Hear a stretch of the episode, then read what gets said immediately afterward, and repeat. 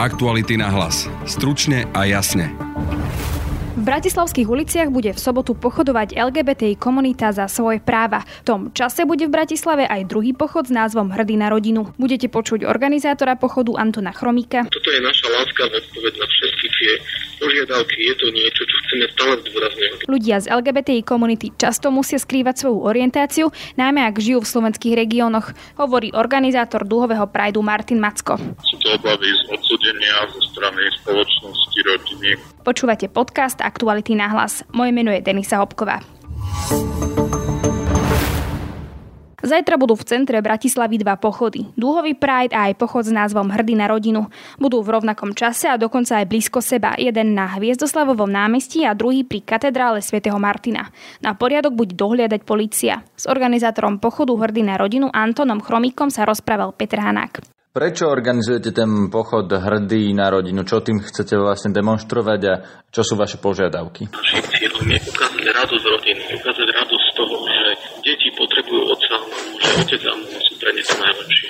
Máte nejaké požiadavky? To, čo chceme ukázať a to, čo by sme chceli, na čo by sme chceli upozorniť, je to, že každé dieťa potrebuje mamu, túži po láske mamu. Na to chceme sústrediť pozornosť. Toto je našou požiadavkou, aby spoločnosť si uvedomila to, že deti sú naša budúcnosť a že potrebujú mamu.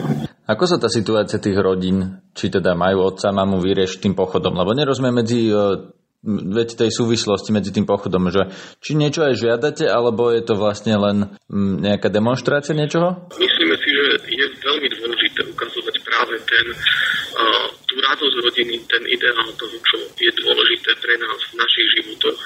A možno práve naozaj treba to ukazovať v čase, kedy sú tie požiadavky, ktoré padajú odlišné. Lebo myslíme si, že zase naopak patrí k ľudskej dôstojnosti to, aby sme niekoho neignorovali, ale každý si zaslúži takú láskavú odpoveď, keď kladie nejaké požiadavky.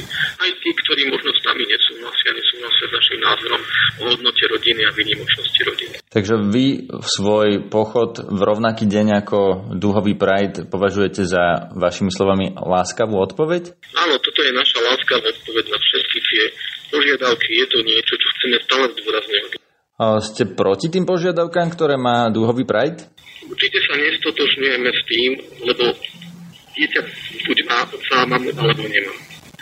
My si myslíme, že potrebuje otca a mamu. To je naša odpoveď. Počkajte, ale Dúhový Pride nehovorí o tom, že dieťa by nemalo mať otca a mamu, ale oni chcú viac práv pre zväzky párov rovnakého pohľavia, ak to správne chápem. Vy ste proti tomu, aby mali viac práv? Predchádzajúce ročníky priznávali tieto veci, čo sa týka práve týchto záležitostí.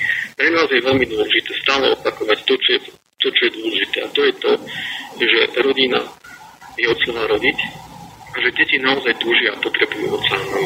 Ale ak by tie páry rovnakého pohľavia dostali napríklad právo na registrované partnerstvo, to by neznamenalo, že rodiny heterosexuálov, teda rodina, ktorá má mamu, otca a dieťa, by tým bola nejako ovplyvnená. Milím sa? Určite, poviem príklad. Keď sa pred pár desaťročiami schvalovala legislatíva ohľadom rozvodov, tak najdôležitejší najvážnejší argument, ktorý zaznieval, bol ten podobný, ktorý ste ovplyvní tie ostatné rodiny? Vy sa kvôli tomu, že budú dovolené rozvedy, rozvody, do, rozvediete? Veď rozvedú sa len tí, ktorí proste považujú manželstvo za väzenie. Ale 50-60 rokov neskôr vidíme, koľko detí je zraňovaných práve tým. Rozumiem, pán Chromik, prepačte, ale tu sa rozprávame o niečom inom, lebo rozvody ide o, o heterosexuálne páry, ale ja sa pýtam na homosexuálne páry. Viete, že ako homosexuáli ovplyvňa heterosexuálne rodiny? Ovplyvnili vnímanie manželstva, ako ovplyvní myšlienka to, že deti nepotrebujú otca a mamu, ako to ovplyvní tých otcov, ktorí plánujú alebo možno rozmýšľajú nad tým, že by opustili rodinu. Ako ich ovplyvní táto myšlienka, že nie sú nenahraditeľné? Prepačte, pán Chromik, ale ak je, ak je niekto heterosexuál, tak je heterosexuál, ak je homosexuál, tak je homosexuál. Zrejme ne, neopustí rodinu kvôli tomu, že štát zavedie registrované partnerstva. Ak sa, za, ak sa rozšíri myšlienka o tom, že ti, deti už nepotrebujú nevyhnutne otca že je rovnako dobre ich vychovať hoci kto iný, ako sa tým oslabí jeho, jeho pocit nenahraditeľnosti, jeho pocit výnimočnosti, jeho pocit zodpovednosti k tomu, že nikto ho nemôže v tej rodine nahradiť, že dáva osobitný vklad on ako muž, otec svojim deťom. Myslíte si, že táto myšlienka naozaj neovplyvní, nikoho neovplyvní ani rodiny, ani manželstva? Že myšlienka toho, že rodina bola od slova rodiť, že to spočívalo v tom aj to, že manželstvo znamená to, že každé dieťa dostane otca a mamu. Že to neovplyvní ten opačný, ten, ten opačný názor o tom, že to tak nie je, že to nie je potrebné. Neovplyvní to, že zbavíte dieťa vyslovene, umyselne dopredu otca alebo mami. To, je, to nie je zraňujúce. Prepačte ma, Chromik, ale nerozumiem tomu, že kto komu zba, koho zbavuje otca a mami, nerozumiem tomu. Vidíme na vývoji vo všetkých krajinách, ktoré prijali registrované partnerstva o tom, že súdy nakoniec naplnili tento obsah registrovaných partnerstv aj, aj adopciami detí, aj tým. A to už znamená naozaj aj to, že sa deti zbavujú otca alebo mami. Viedlo to následne k ďalším veciam, ktoré sa týkali výroby detí na objednám. Pán Chromik, zastavme sa pri tom, že čo znamená to zbavovanie otca a mami, lebo ak teda niekto, ak existuje dieťa, ktoré má otca a mamu, ako, ako ho zbavíte otca a mami? Zbavíte ho práve tej, tej, tej jeho, toho jeho práva, ktoré má. Právo na lásku otca a mami to každé jedno dieťa má. Ale veď to má bez ohľadu na registrované partnerstva, nie? Ako ho môže mať, keď, keď sa niekto dopredu rozhodne o tom, že toto dieťa nebude mať nakoniec otca, ale bude mať, budú vychovávať niekto iný, dve ženy. Ako, ako môže mať, ako bude mať zabezpečené toto právo? Pán Chromik, ale nie je to súkromná vec eh, tej rodiny? Zdá sa vám, že deti môžu prichádzať takto slobodne od otca a mamu. Ja si myslím, že také právo neexistuje. Že deti si zaslúžia lásku otca a mami. A že to nie je vec, ktorá je, a ktorú, ktorú by sme mohli cynicky takto urobiť alebo niekoho zbaviť otca alebo mami. Veď to doposiaľ, veď pri každom inom to vieme pochopiť. Keď je niekto, stane sa polosirotou, že mu niekto zomrie, tak vieme, že to je tragédia. Vieme, že je to katastrofa. Prečo to nie sme schopní uznať? Prečo nie sme schopní takto pristupovať k tým deťom? Oni si to zaslúžia, oni majú z toho radosť. Oni nemajú byť tie klamané, že nie, ty nemáš otca, ty máš dve mamy. To nie je pravda. Každý nás, tu otca mamu. Tak vznikol. A je najlepšie, keď vznikne z lásky. Je najlepšie, keď dostane toho otca, jeho vynimočný vplyv, ktorý otec mu dá. Takisto mu dá vynimočný vplyv matka. Tá sa nedá nahradiť nikým iným.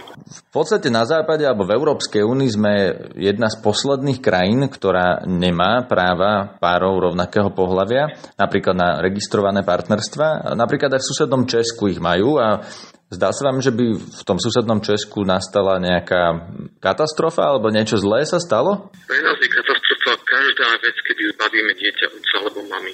A to vidíme, že to k tomu vedie. Tu v Čechách, čo sa týka práve toho, tiež neprijali adopcie, ale súdy ich k tým adopciám prinútili. A treba potom aj povedať, že aktívny homosexuálny životný štýl naozaj prináša závažné zdravotné rizika. Zvýšené riziko rakoviny prsníka u žien, zvýšené riziko rakoviny u mužov, AIDS, zvýšené riziko depresí a samovražd. Nikomu nechceme prijať skrátený život a tie, tento životný štýl to prináša.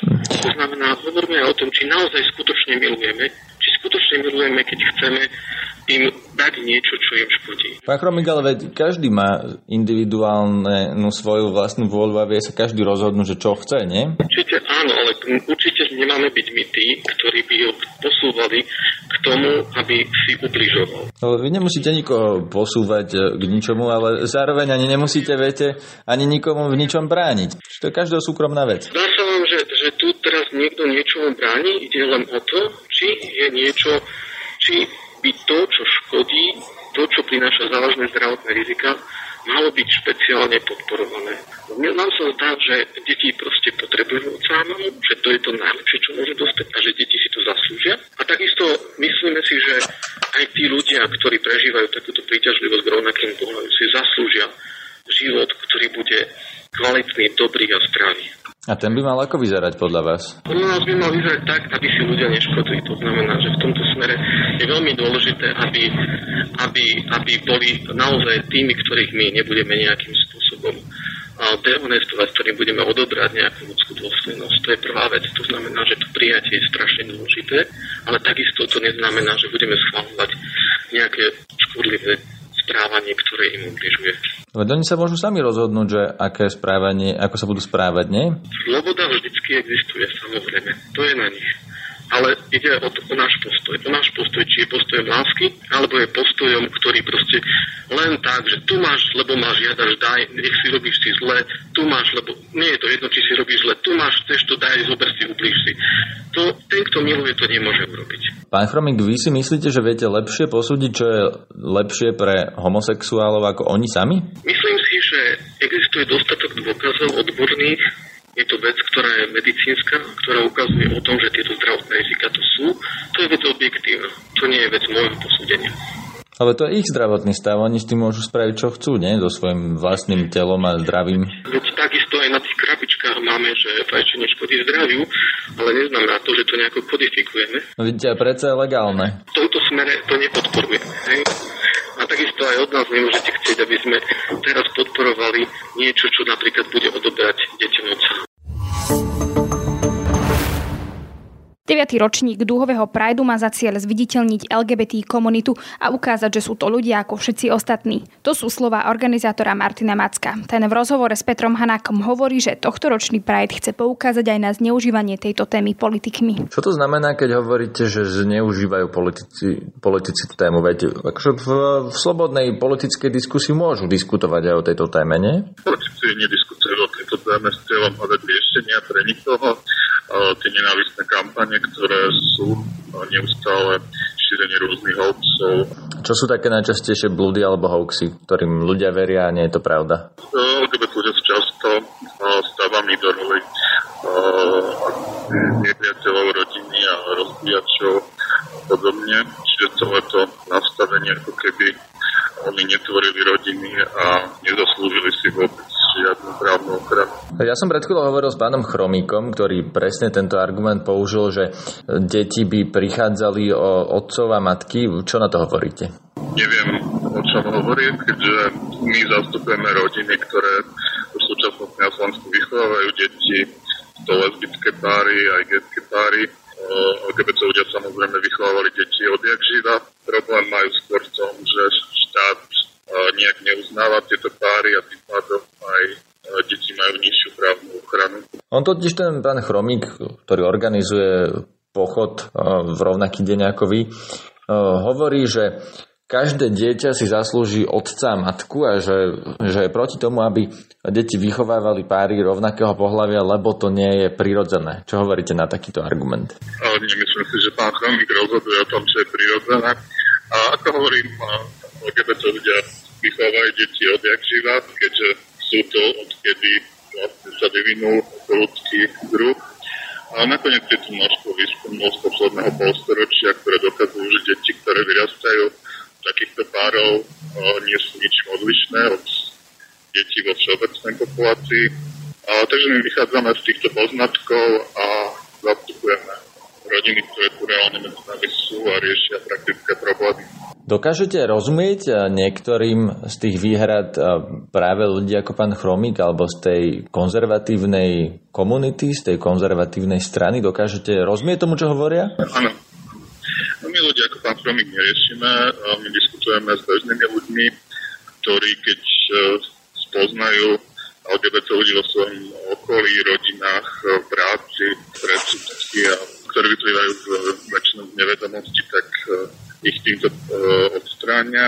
A, takže tá naša skúsenosť je taká, že čím viac ľudia väčšiny poznajú niekoho z komunity, tak tým akceptujúcejší postoj majú. S akými reakciami sa stretávajú homosexuáli na Slovensku v také bežnej populácii, keď si to predstavím, že niekde v regióne, napríklad na Orave, alebo s akými reakciami sa stretávate od ľudí, ktorí sú napríklad silno veriaci? Samozrejme nemôžem hovoriť uh, za všetkých, tie skúsenosti ľudí na Slovensku narastajú, lebo samotná komunita je čím ďalej viac viditeľnejšia, to vidíme v posledných rokoch. Postoje sa tým pádom vyvíjajú. My sme robili na poklady prieskum verejnej mienky.